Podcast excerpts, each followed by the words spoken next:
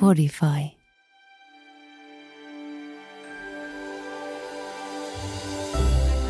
Tapahtui edellisessä jaksossa. Ja sitten aukes iso, hieno laguuni, lahti. Ja kaiken kukkuraksi se oli niiden kuuluisien boraboralaisten hotellien, jossa on veden päällä olevia mökkejä, niin suoraan siinä edessä. Oli vähän semmoista niin kuin synnytysjuhlat niin me, me oltiin tehty neljäs lapsi siinä, sitten ohi mennen kaikkien näiden meidän seikkailuiden kyljessä.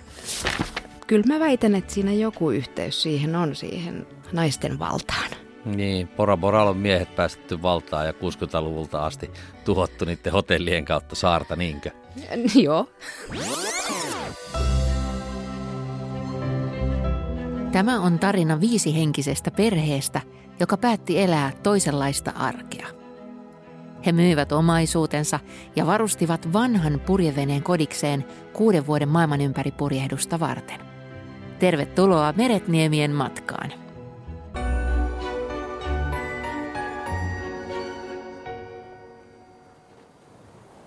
Moikka! Ja missäkö mennään nyt? No, Huahinelta startattiin viime jakson lopussa yön selkään ja Moorealle takaisin mieli tekeviä keulaki osoittaa, mutta keli on toista mieltä ja suuntaan joudutaan puskemaan lähes väkisin. Panasealla olosuhteet tässä kohtaa ovat vähintäänkin haastavat. Otetaan saman tien tilannekuvaus suoraan kapteenin suusta. Lähes koko miehistö merisairaana.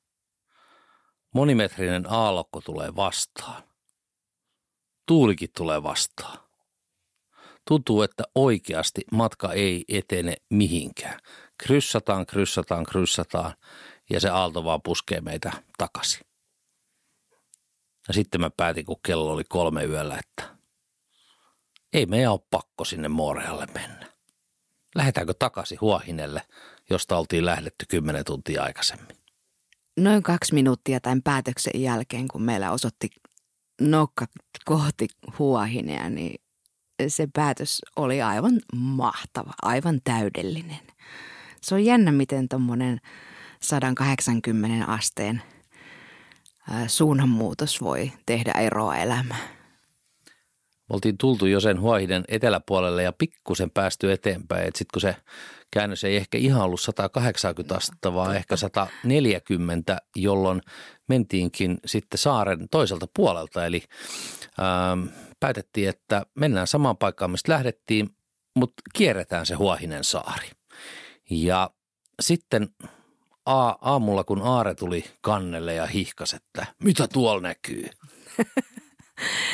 Siirryttiin vähän arvuttelemaan, että no miltä toi saari näyttää, että onko toi Moorea? No se ei ollut Moorea.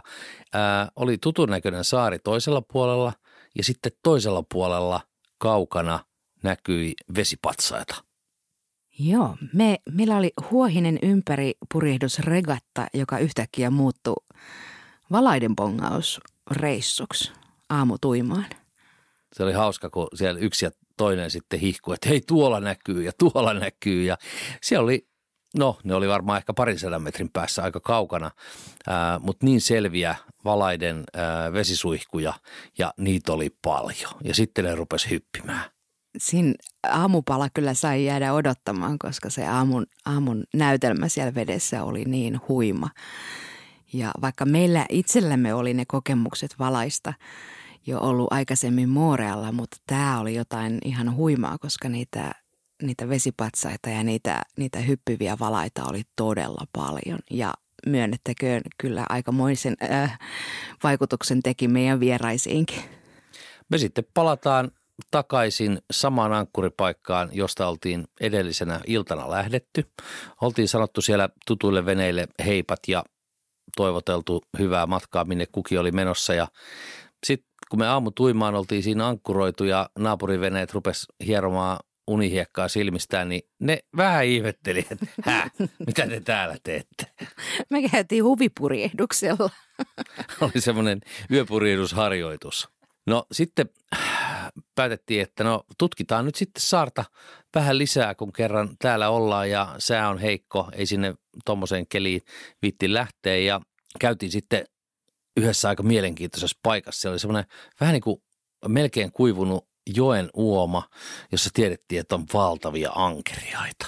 Ja kerttuko, niitä sitten rupesi syöttämään. Joo, meidän kertulla on kyllä joku tämmöinen eläinkuiskaajan ote kyllä elämään. Se on aivan sama, että onko ne kulkukoiria tai, tai kiukkusia kissoja tai ankeriaita tai rauskuja, niin se on aina ensimmäisenä niitä pajaamassa ja ottamassa kavereiksi. Ja siellä meidän pikkulikka oli siellä joen pohjalla paljas jaloin ja, ja ne ankeriaat, joita siis oli kymmeniä sellaisia niin kuin oikein jättiläislieroja, niin, niin niitä, niitä ihmettelemässä. Ja, ja siihen tuli muutama tämmöinen turistiopas ja he näytti esimerkkiä, että ei taas muuta kuin makrillipurkit auki ja ankeriaita syöttämään. Makrillipurkit auki, sitä käteen, sitä purkkikalaa ja ne ei oikeasti ollut pieniä. Ne oli semmoisia metrin mittaisia ankeriaita, jotka sitten tota, tuli ja käytännössä söi kädestä. En viittinyt itse mennä sinne. Juu, ei, ei menty itse. Mulle tuli jossakin vaiheessa siinä mieleen, kun se tyttö seisoo siellä vedessä ja ne ankeriaat on siinä, että hetkinen, että ö, oliko nähnyt niitä sähköankeriaita vai ei? Ei ollut. Ei ollut. Yksi luontokokemus äh, rikkaampana siirryttiin sitten eteenpäin ja käytiin Huahinella myöskin kiipeämässä ähm, vuorelle ja hienot oli näkymät sieltäkin. Se on, se on uskomatonta kyllä, kun, että miten, miten se maailma muuttuu, kun perspektiivi ei tarvitse ottaa kuin pikkusen ylöspäin, muutamia kymmeniä metrejä, niin, niin näkymä jo muuttuu. Ja tuolla mentiin useampi sata metriä ylöspäin, jolloin nähtiin todella, todella pitkälle. Joo, ne aallokot ei näyttänyt ollenkaan niin isoilta sieltä ylhäältä käsin katsottuna. Joo, semmoisia pikkusia, pikkusia valkoisia läiskiä siellä täällä, mutta kun tiesit, mitä yöllä oli ollut, niin, niin se, on, se on jännä kyllä. Ei, ei uskoisi ennen kuin sinne merelle sit itse menee. Huahinen nähtävyydet oli katsottu ja meidän vieraiden oli aika lähteä kohti Tahitia tavalla tai toisella, että, että jatkolennot sitten saataisiin kiinni. Seurasaarilla on aika kätevät yhteydet myöskin lentokoneen liikkumiseen, eli siellä menee ihan päivittäin saarten välillä lentoja ja, ja siirtymät on aika helposti hoidettu. Vieraat lähti lentokoneella ja me jäätiin odottamaan sit seuraavaa sääikkunaa, että me voitaisiin sitten lipuilla kohti, kohti takaisin itäistä seurasaarta. No siellä jouduttiin sitten odottelemaan vielä joku aika ja hyvää ää, ajanvietettä oli se, että Kerttu, joka oli kova jumppaa ja niin järjesti siellä koko purjehtia porukalle semmoisia jumppatuokioita siellä urheilukentällä ja, ja tota, sitten toinen urheilulaji, mitä pelattiin, niin oli se, että se oli semmoinen baari, missä oli jalkapallopeli, semmoinen perinteinen, jossa sivusta väännetään niitä, niin sielläpä joka ilta ei me oltu, mutta lapset oli pelaamassa niitä jalkapallopelejä. Me käytiin perjantai-tansseissa lähinnä siellä baarissa. Hyvä. Sitten oli perjantai-tanssit tanssittu ja sääkin rupesi näyttää vähän paremmalta. Ja me päätettiin, että nyt siis lähdetään oikeasti takaisinpäin. Ja se, miksi me sitten lähdettiin takaisinpäin, miksi me ei voitu jäädä sinne, oli se, että ää, syklonikausi oli lähestymässä, eli tuolla alueella on, on tiettyyn aikaa vuodesta, eli, eli tota, niin kuin Suomen talven aikaan, niin on, on syklonikausi, joka pääosin vaikuttaa siellä enemmän lännessä, Tongalla ja Fidzillä, ja, ja, jotka on aika kaukana. Mutta sitten tiedetään ja ihan säännöllisesti sieltä tulee niitä myrskyjä myöskin Seurasaarille asti, joka tarkoitti, että jos ei halua ottaa riskiä ää, niistä sykloneista eikä isoista sateista, niin sitten pitäisi mennä vähän niin kuin takaspäin. Ja se takaisinpäin tarkoitti takaisin tuomotuille. Mutta sitä ennen pysähdyttiin Tahitilla ja niin kuin aikaisemminkin sanottu, että se Tahiti on vähän niin kuin hanko, jonne aina juuttuu kiinni, kun veneellä siitä ohi menee, niin, niin kävi meille nytkin. Hanko tai nauvo, eikö se näin ole? Mutta ei se mitään. Tahiti, vaikka mm, muutama jakso takaperin vähän moitittiin, että, että semmoista vähän suurkaupunkimeininkiä ja vähän liikaa meille, mutta onhan siinä omat hyvät puolensa, varsinkin jos on lähdössä moneksi kuukaudeksi kohti asumattomia tai, tai vähän asutettuja atolleja tai saaria siellä Tuomotuilla tai Markiisisaarilla, niin taas kerran ostoslista melkoisen pitkä ja tällä kertaa meillä oli se hyvä asema, että me tiedettiin tarkkaan, että mitä sieltä tulevilta saarilta ja asumattomilta saarilta voidaan hommata tai saada ja mitä ehdottomasti täytyy tahitilta hankkia. Kyllä, kaikki varaosia ja voiteluaineita ja öljyjä ja päästimme purjen korjaushommiinkin. Siinä oli, kun tultiin, tultiin Tahitille, niin, niin, niin oltiin onnistuttu meidän keulapurje repimään tai se oli ottanut sinne maston saalinkin kiinni ja siinä oli semmoinen 30 sentin vekki, jolloin taas tuli purjentekotaidot ja korjaustaidot hyvin tarpeeseen. Mun täytyy kyllä myöntää, että mä olin melkein unohtanut tuonne. Onko niinku jotkut tuommoiset pienet asiat, ne oli niin normaalia ehkä, että mä en edes muistanut. Tai sitten se johtui siitä, että mä olin vahtivuorossa ja mä annoin sen repeytyä sen purjeen. No meillä oli sitten vähän aikataulupaineita. Ei sen takia, että meillä oli nyt oikeasti pakko mihinkään lähteä, mutta meillä oli semmoista imu ja vetoa sinne Fakaravan suuntaan. Eli useampi vene, joka oli sitten päättänyt jäädä ää, Ranskan Polynesian pitemmäksi aikaa, niin oli suunnannut sitten pois sieltä syklonialueelta sinne ää, niin kuin itäänpäin ja oli mennyt jo meitä ennen Fakaravalle. Ja, ja tota, me sitten ajateltiin, että me lähdetään kanssa samaan paikkaan, kun siellä on kavereita ja odotettiin ja odotettiin ja ei, ei mitään. Et, et tiedettiin tietysti, että kun joudutaan menemään itäänpäin, niin ne vallitsevat tuulet on meitä vastaan. Ja sitten katsottiin ehkä parin viikon odottelun jälkeen siinä, että no nyt ne kääntyy ja no ei toi paha ole, että ehkä 11 metriä ja jotenkin järkevästä suunnasta ja lähettiin. Mutta sitten kävi niin kuin yleensä käy, että ei ne sääennusteet nyt sitten ihan pitänyt paikkaansa. Jos olisi kääntynyt toiseen suuntaan se tuuli, niin olisi ollut hulppeita menoa, mutta päin näköhän se tuli. Todettiin siinä vaiheessa, että tämä on, a- tämä on aina tätä, kun me purjehditaan Ranskan Polynesiassa. Hirveätä veden pärskettä ja vastatuulessa ja vasta-aallokossa. Ähm, sitten ensimmäisen – yön siinä lopulla, niin, niin oli ollut aika tuskanen yö ja mietittiin, että jos tämä jatkuu samanlaisena ja muuttuu vielä hankalammaksi toi tuulen suunta, niin tästä tulee kyllä niin kuin todellinen tuskien taivaalla. Matka oli semmoinen 250 merimailia ja sitten taas kerran. Sitten mietittiin, että onko ihan pakko, jos ei halua. No, mulla oli tosi nopea vastaus tuohon. En halunnut se oli todella inhottavaa. Ja kun me todettiin tämä, että ei ole pakko, niin taas se päätös oli niin hyvä ja niin helppo. No tuolla kun saaristossa ollaan, niin siellähän pystyy tekemään päätöksiä, että no mennään sitten toiselle saarelle. Ja ö, otettiin kurssia sitten vasemmalle semmoinen varmaan 60 astetta ja mentiinkin sitten aika hienoon sivutuuleen, että yhtäkkiä kun mennään semmoista viittä puolta kuutta solmua kauheeseen vasta-aaltoon, niin sitten yhtäkkiä mennäänkin kymmentä solmua ja ihan tasasta ja mahtavaa surffailua aloilla. Mikään muu vaihtoehtohan olisi ollut ihan hulluutta. Niin, niin. Ja sitten otettiinkin kohteeksi semmoinen kuin rangiroa. Aika jännästi, vaikka meillä oli ihan hirmu veto sinne Fakaravalle, niin mehän todettiin, että kun ihmisen täytyy taas kerran jossakin olla, niin miksei ihminen niin pyrkisi rangiroalle. Paikka, missä meiltä aikaisemmin oltu ja eikä, eikä me oltu edes suunniteltu sinne menevämme. Mutta kyllä me sitten onnistuttiin itsellemme hyvin perustelee, että no eihän tuo purjehtia mikä, jos ei rangiroalla ole käynyt. ja, ja tota, sinne mentiin. Ää, no, sitten mihinkähän aikaa me ollaan saapumassa sinne saaren läheisyyteen ja siihen sisämenoaukkoon. Nyt kaikki villisti arvaamaan, että, että onko päivä vai yö ja minkälainen kellonaika? No nyt ei ollut myrskyä, oli tosi hiljainen tuuli, mutta yöhän oli tietysti. ja sitten siinä oli pari muutakin venettä menossa samaan aikaan. Yksi oli semmoinen tuttu saksalaisvene, joka oltiin siellä Huohinella nähty ja he oli Kertun jumppasessioihin sitten osallistunut ja, ja mielenkiintoinen vene. semmoinen nime, tai malli on Pogo 40, joka jollekin purjehtijoille saattaa kuulostaa vähän tutulta.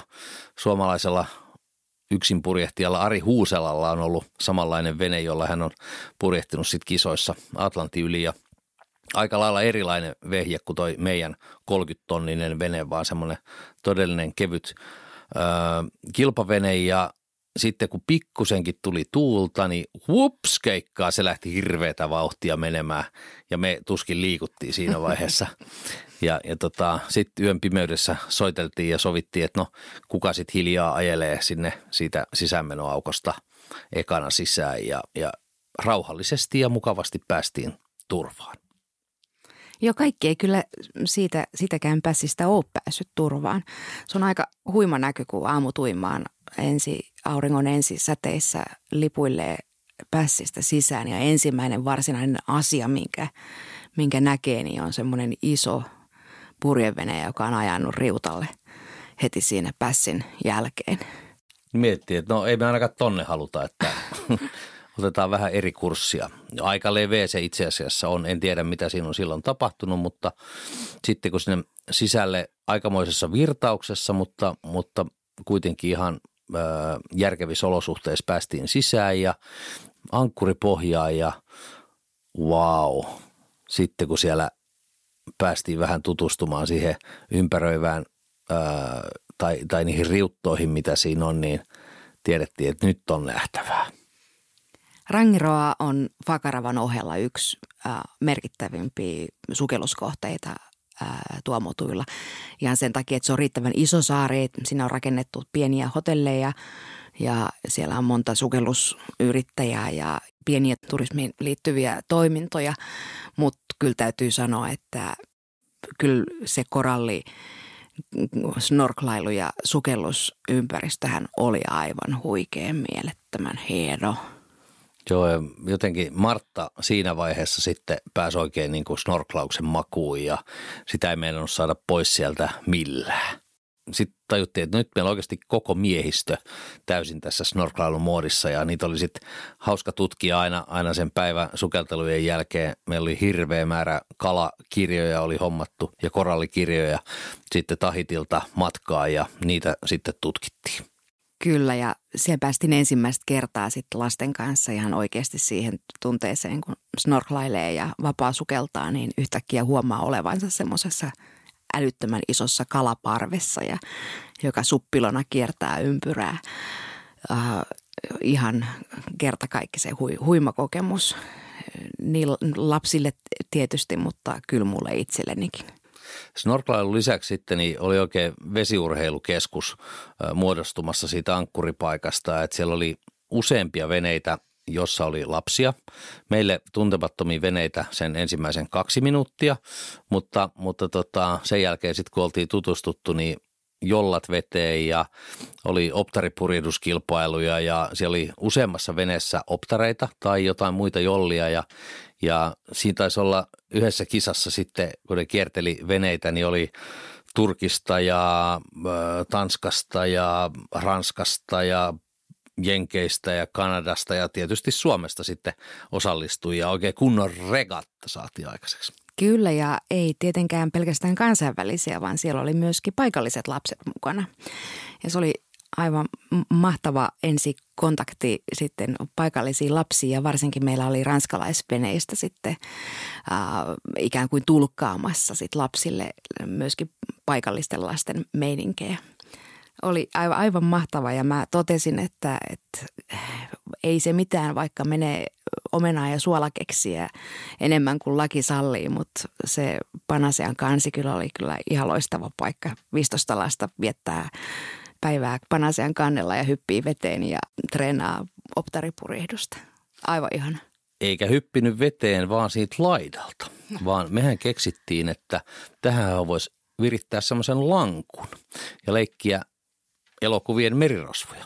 Eli, eli tota, veneessä on semmoinen kuin lankonki. Ja lankonki tarkoittaa sellaista pitkää, paksua, todella tukevaa lautaa, jota käytetään satamissa siihen, että kun vene on parkeerattu niin, että, että perä on laituriin päin, että niin, että veneestä pääsee kulkemaan sinne laiturille. Niin nyt me viritettiinkin tämä lankokin sitten sellaiseksi lankuksi, johon sitten laitettiin yksi kerrallaan lapsia silmät ummessa tai, tai ilman kävelemään lankulta sinne mereen. Tää, Olipa hauskaa. Tämähän oli ihan hillit, hillittömän hauskaa niin lapsille kuin meille aiku, aikuisille, jotka seurattiin sitä touhua. Ja sitten kiipeltiin tietysti mastoon ja, ja tota, mastosta ei oikein voi hypätä. Se on vähän vaarallista. Ja, mutta ajateltiin, että kun täällä nyt ei ole mitään torneja, mistä voisi hypätä, niin miten muuten voisi päästä ilmaan? Ja sitten yksi amerikkalainen vene esitteli meille semmoisen leikin tai huvipuistotoiminnon, jonka voi ihan itse tehdä, eli nimeltään Amazing Dingy Sling. Ja se sitten taas tarkoittaa sitä, että, että tota, otetaan jolla ja otetaan vene ja otetaan sieltä maston huipusta vaikka spinakkerin se nostinköysi ja vedetään se kiinni siihen jollaan. Ja, ja tota, laitetaan se ihan löysälle ja sitten sit keskeltä lapsi ottaa kiinni semmoisesta kahvasta, joka siihen on solmittu ja sitten niin sanotusti pyytää koraan lauseen mukaan, kun se sitten virittyy se tota, köysi kireäksi, kun jolla lähtee poispäin veneestä hypotenuusaksi, niin tämä lapsihan sinkoutuu viiden, kuuden metrin korkeuteen ja sitten voi päästä irti. En tiedä, saitteko nyt ihan kiinni tästä. Laitetaan kuva tonne Instaan. Ja sä sanoit äh, lapsi. No aikuiset myös. No totta kai. Ja sitä paitsi aikuistahan saa vielä paremmat vauhdit, koska siinähän on myöskin tämä toinen fysiikka-asia tulee myöskin kuin paino. Kyllä. Mutta jos on 20-heppainen perämoottori ja se kiihdyttää poispäin jollasta, niin aika kovat vauhdit saatiin aikuisillekin. Joo, ja, ja täytyy kyllä sanoa, että tämä kannattaa kyllä ää, treenata, mikäli mahdollista tämmöisessä lapsiperhekohteessa, koska sillä saa kyllä tota, pitkäaikaisia ystäviä, kun esittelee ja opettaa tälleikin. Kyllä, ja kaikilla Lahden veneillä oli aika hauskaa, kun ne tätä se, seurasi sitten. No Rangiroalla oltiin sitten sukelleltu ja vähän kuin odotettu sitä sään paranemista, että päästäisikö me nyt sieltä sitten purjehtimaan sinne Fakaravalle, missä porukka odotti meitä. Ja, ja tota, sitten näytti kohtuu hyvältä ja kun me mentiin ulos siitä ää, aukosta sitten sinne avomerelle, niin se toinen aukko, josta nyt piti mennä sitten ulos, niin oli tunnettu siitä, että siinä on semmoiset oikeasti joka kerta, kun se vesi virtaa, niin semmoiset ainakin kaksimetriset niin sanotut seisovat aallot, kun se lagunin vesi ja avomeren vesi kohtaa. Mutta ei siinä mitään. Me oli kavereet siellä. Ja niitä oli kymmeniä. Ja taas kymmeniä valtavan kokoisia delfiinejä, jotka asu siellä. Ja sitten taas mietittiin, että hei tajutteko te, nämä tyypit oikeasti asuu täällä. Joo, ja nämä pullannokkadelfiinit, ne, ne todellakin asustaa sitä, sitä pässiä ja pitää sitä omanansa. Ja niitä sanotaan semmoisiksi tanssiviksi delfiiniksi, koska ne, ne huvittelee siinä tota, virtauksessa ja niissä seisovissa aalloissa. Eli Eli se on, se, tämä sana tanssi kuvaa kyllä kaikista parhaiten sitä toimintaa, mikä siellä, mikä siellä näkyy. Ja tähän taas liittyy semmoinen niin kuin samanaikaisesti suurta niin kuin ihanaa ihailua ja, ja aivan fantastista. Meille tarjoillaan tämmöinen luonnon ihmen näytelmä. Ja sitten samanaikaisesti vähän semmoinen pieni epäilyksen äh, murunen hiipii tonne takaraivoon – me oltiin tutustuttu Rangiroalla ranskalaiseen tämmöinen merinisäkäs tutkija pariskuntaan, missä nimenomaan sitten tämä Pamela ää, Rouva oli ihan tämmöinen varsina, varsinainen tutkija, joka, joka asui Ranskan Polynesiassa sekä Rangiroalla että Morealla ja tutki näitä yh, ö, delfiiniyhteisöjä ja tutki niiden käyttäytymistä. Ja kyllä se tilanne loppuviimenä on se, että ne Rangiroan delfiinit, niin nehän on oppineet siihen, että ää, siellä on ihmisiä, jotka ikään kuin palkitsee näitä delfiineitä ää, tämmöisestä sosiaalisesta käyttäytymisestä ja lä- lähestymisestä ja leikkimisestä. Että siellä on aika paljon sukellusyrittäjiä, jotka vie ihmisiä delfiinien luokse ja, ja tota, ikään kuin kohtauttaa. Ja ei välttämättä ihan hyvä asia niiden delfiinien omalle yhteisölle. Mm, taas semmoinen niin ihmisen turismin ja luonnon kohtaaminen ja pistää miettiä että missä se oikea raja niin kuin menee, mikä on järkevää ja mikä ei. Joo, ei ole ihan helppo päätös aina olla vakavasti yhtä mieltä asiasta. No delfiinit sanoi meille sitten hei ja lähdettiin purjehtimaan kohti Fakaravaa ja, ja silloin oli sitten taas todellista saaristopurjehdusta eli kikkailtiin sieltä saarten välistä. Ei ollut ihan hirveästi matkaa ja puikkelehdittiin pienten saarten välillä? No nyt kaikki Suomen saaristossa purjehtijat, niin se, että puhutaan saarten välistä puikkelehtimisestä, niin nyt on tämmöinen perspektiiviero, mikä pitää huomioida. Saarten välissä siinä kohtaa on noin ehkä 10 tai 15 mailia välimatkaa, että se puikkelehtiminen on aika sellaista loivaa.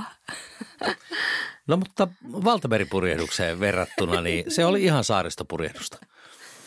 Ähm, Fakaravalle sitten kun päästiin, eli siis mentiin toista kertaa, niin kaikkihan oli, meistä tuntuu, että hitsi vie. Tämä oli uusi kokemus, koska 99 prosenttia päivistä me mentiin aina johonkin uuteen paikkaan. Mutta nyt me mentiinkin vanhaan tuttuun paikkaan ja se oli tuttuja, vaikka ei ollutkaan tuttuja. Joo, Mennään ihan tuttuun paikkaan ja itse asiassa laskettiin ankkurikin varmaan aivan samalle sijoille, missä me edellisellä kerralla oltiin oltu. Ja oli tilanne, että me tavattiin semmoinen virtuaaliystävä ihan in real life.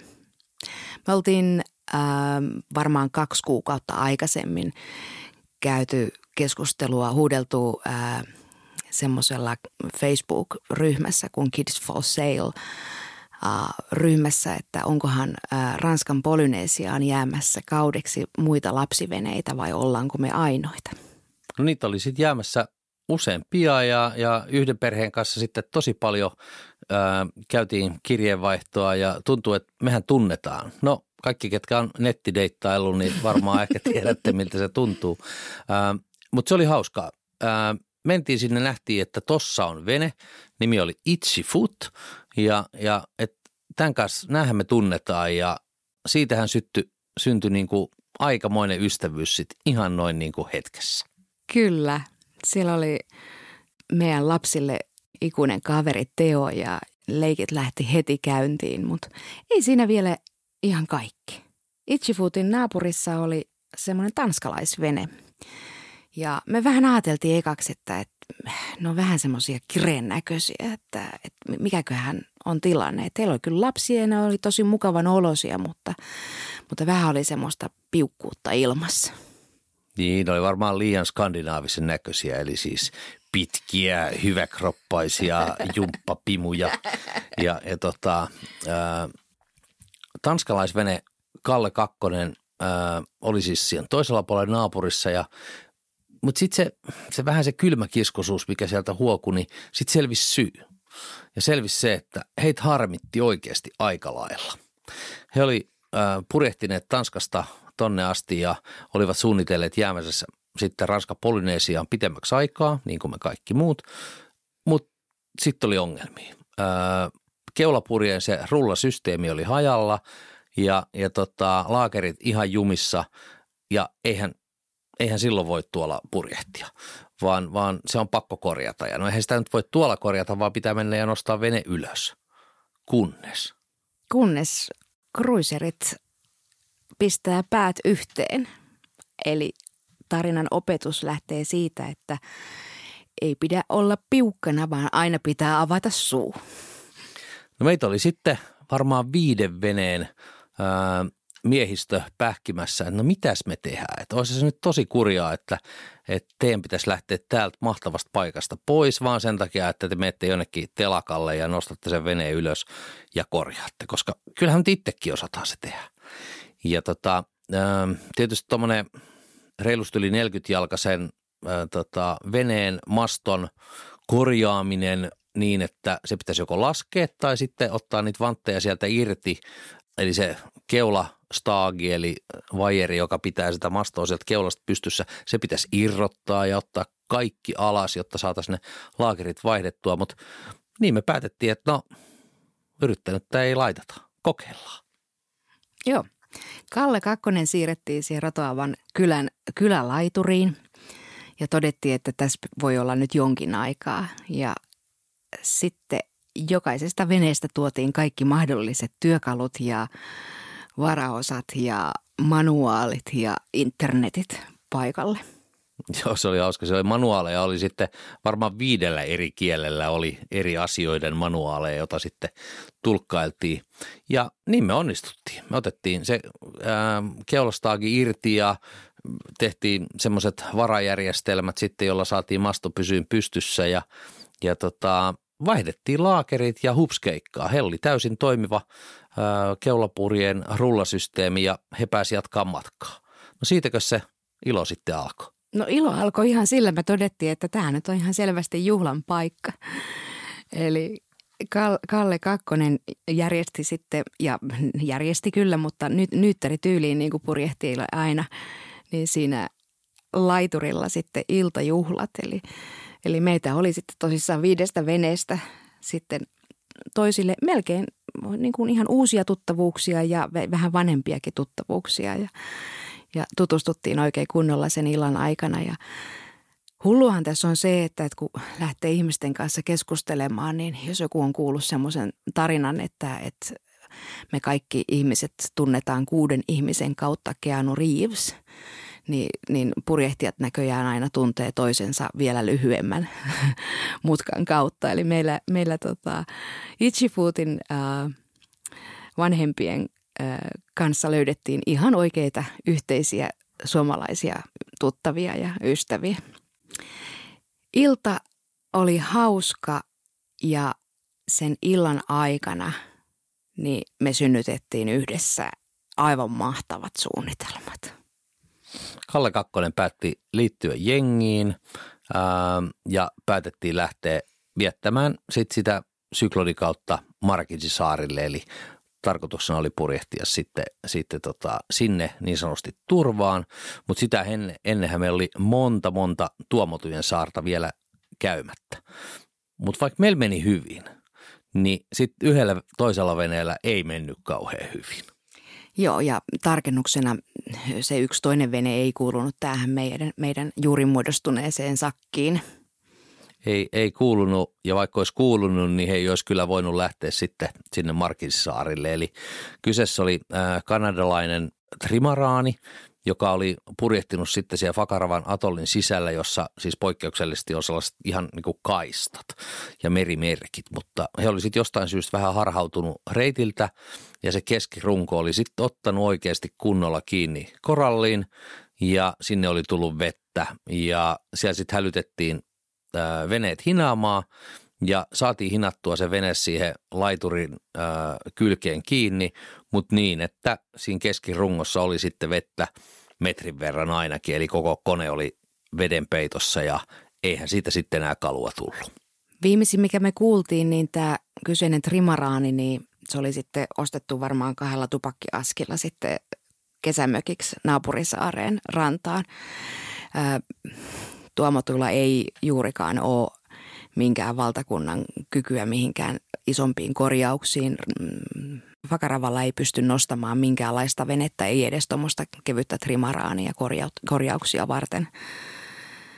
Joo, ja heillä oli tilanne se, että he olivat lähtenyt vähän niin kuin niin sanotusti soitellen sotaa, ei ollut vakuutusta ja se tarkoitti sitä, että vene jäi sinne, he lähti takaisin Kanadaan, mutta se kippari oli sitten se oli jotenkin hauskasti sanoa, että no me vähän lähdettiin semmoisella kahden vuoden suunnitelmalla ja nyt me ollaan sitten oltu melkein kolme ja, tai kolme vuotta jo purjehti ja sitten no ehkä se oli aikakin. Joo, on sekin tapa lopettaa tietysti. Meidän sakki siirryttiin kohti seuraavaa kohdetta, mikä olikin aika helppo purjehduksellisesti. Eli Fakaravalla pääsee purjehtimaan siellä atollin sisällä niitä merkittyjä reittejä, kun päättää, että menemme oikeasti niillä reiteillä. Ja, ja tota, sitten päädyttiin sinne atollin eteläosaan. Paikkaan nimeltä Fakarava South Pass, joka on kuuluisa ää, monestakin asiasta. Siellä on tehty paljon, paljon hienoja dokumentteja ja tietysti se on kuvan kaunis, mutta se on kuuluisa ää, siitä, että siinä ulosmenoaukon ää, ympärillä on mielettömiä kalaparvia tai tiheyksiä jonkun asian takia. Mitä ne tulee sinne tekemään? Lisääntymään. No just niin, tekemään sitä, mitä nyt kalojen pitää tehdä aina tohon aikaan vuodesta porukassa. Ja koska sinne tulee monet kalat sitten ää, lisääntymään, niin eli siellä on paljon niin sanotusti ruokaa, niin sitten siellä on myös paljon haita.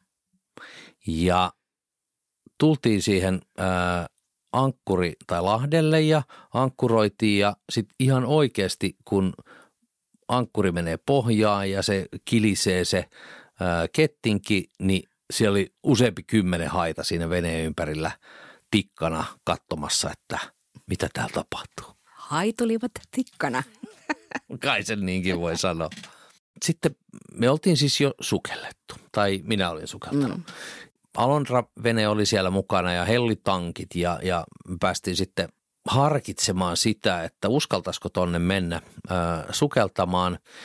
Sitten rohkaistuttiin ja, ja tietysti he oli todella kokeneita sukeltajia ja, ja olivat olleet siellä aikaisemminkin, niin sitten mäkin ajattelin, että no kyllä mä nyt uskaltaudun mukaan. Ja, mutta se fiilis, kun sä laskeudut 30 metriin, sä näet siis ainakin 100 metriä eteenpäin kirkasta vettä ja lähet sukeltamaan ja meet siinä virran mukana ja kun käännät päätä, niin oikeasti kolme 400 haita voit nähdä yhdellä pään kääntämällä ja ne tuli niin lähelle, että niitä pystyi käytännössä koskettaa. Me sukellettiin semmoiseen luolaan ja mentiin sinne kuvaamaan ja, ja ihan, ihan siitä luolan suun editse meni ihan jatkuvana virtana isoja haita, tai en tiedä isoja, ei ne ollut mitään semmoisia 7-8 metrisiä valkohaita, vaan, vaan ää, pienempiä, ehkä 2,5-3 metrisiä riuttahaita, mutta kyllä se oli aikamoinen tunne, kun tajus, että ei niitä Tuomo Meretniemen asiat paljon kiinnosta, ne hoitelee omia hommia ja me hoidellaan omia hommia. Fakaravan eteläpääty oli siis sukellusparatiisi Tuomolle. Mm, Kalle Kakkosen Robert ja Alonran Ken oli aivan vallan innokkaita harppunakalastajia. He harrasti sitä. Meille muille oli snorklattavaa, mutta lapsilla oli ihan muut asiat mielessä. Lapset oli sitten perustanut oman saaren. Eli tuommoinen ne, ne tuomotujen atolithan muodostuu, se näyttää korkeat katsottuna semmoiselta rinkulalta, mutta oikeasti se on pieniä pieniä saaria vieri vieressä. Ja lapset olisivat ottaneet yhden saaren omakseen ja viettivät kaikki päivät siellä.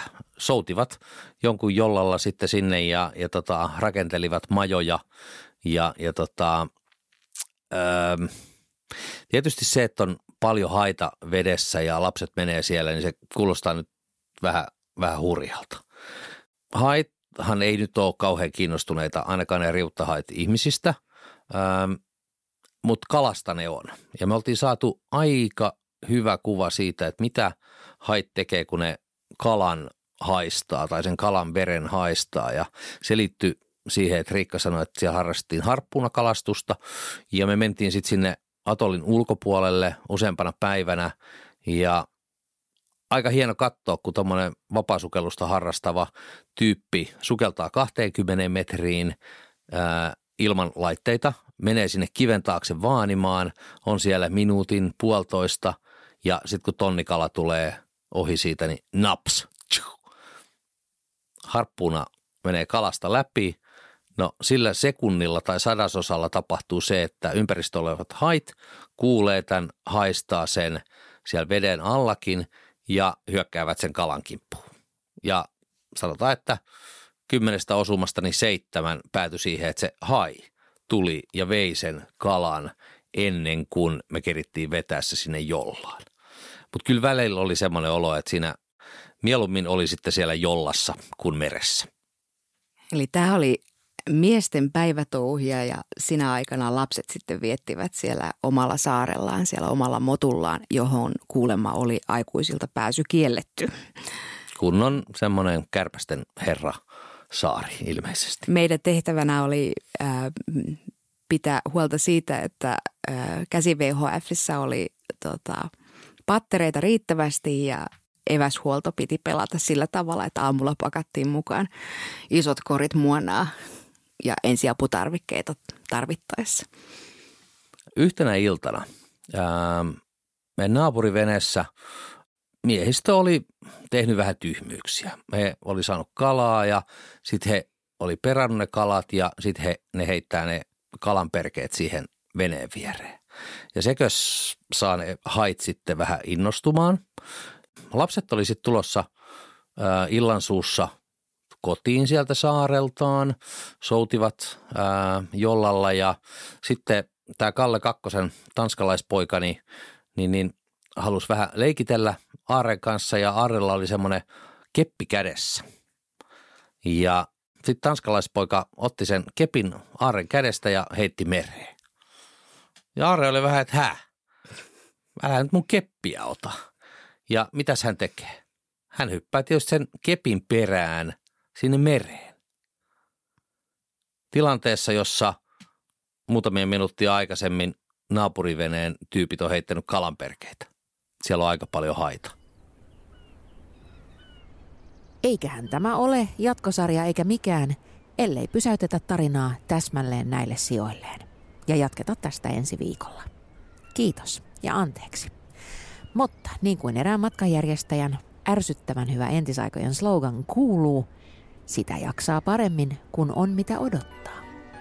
Kiitos kun kuuntelit.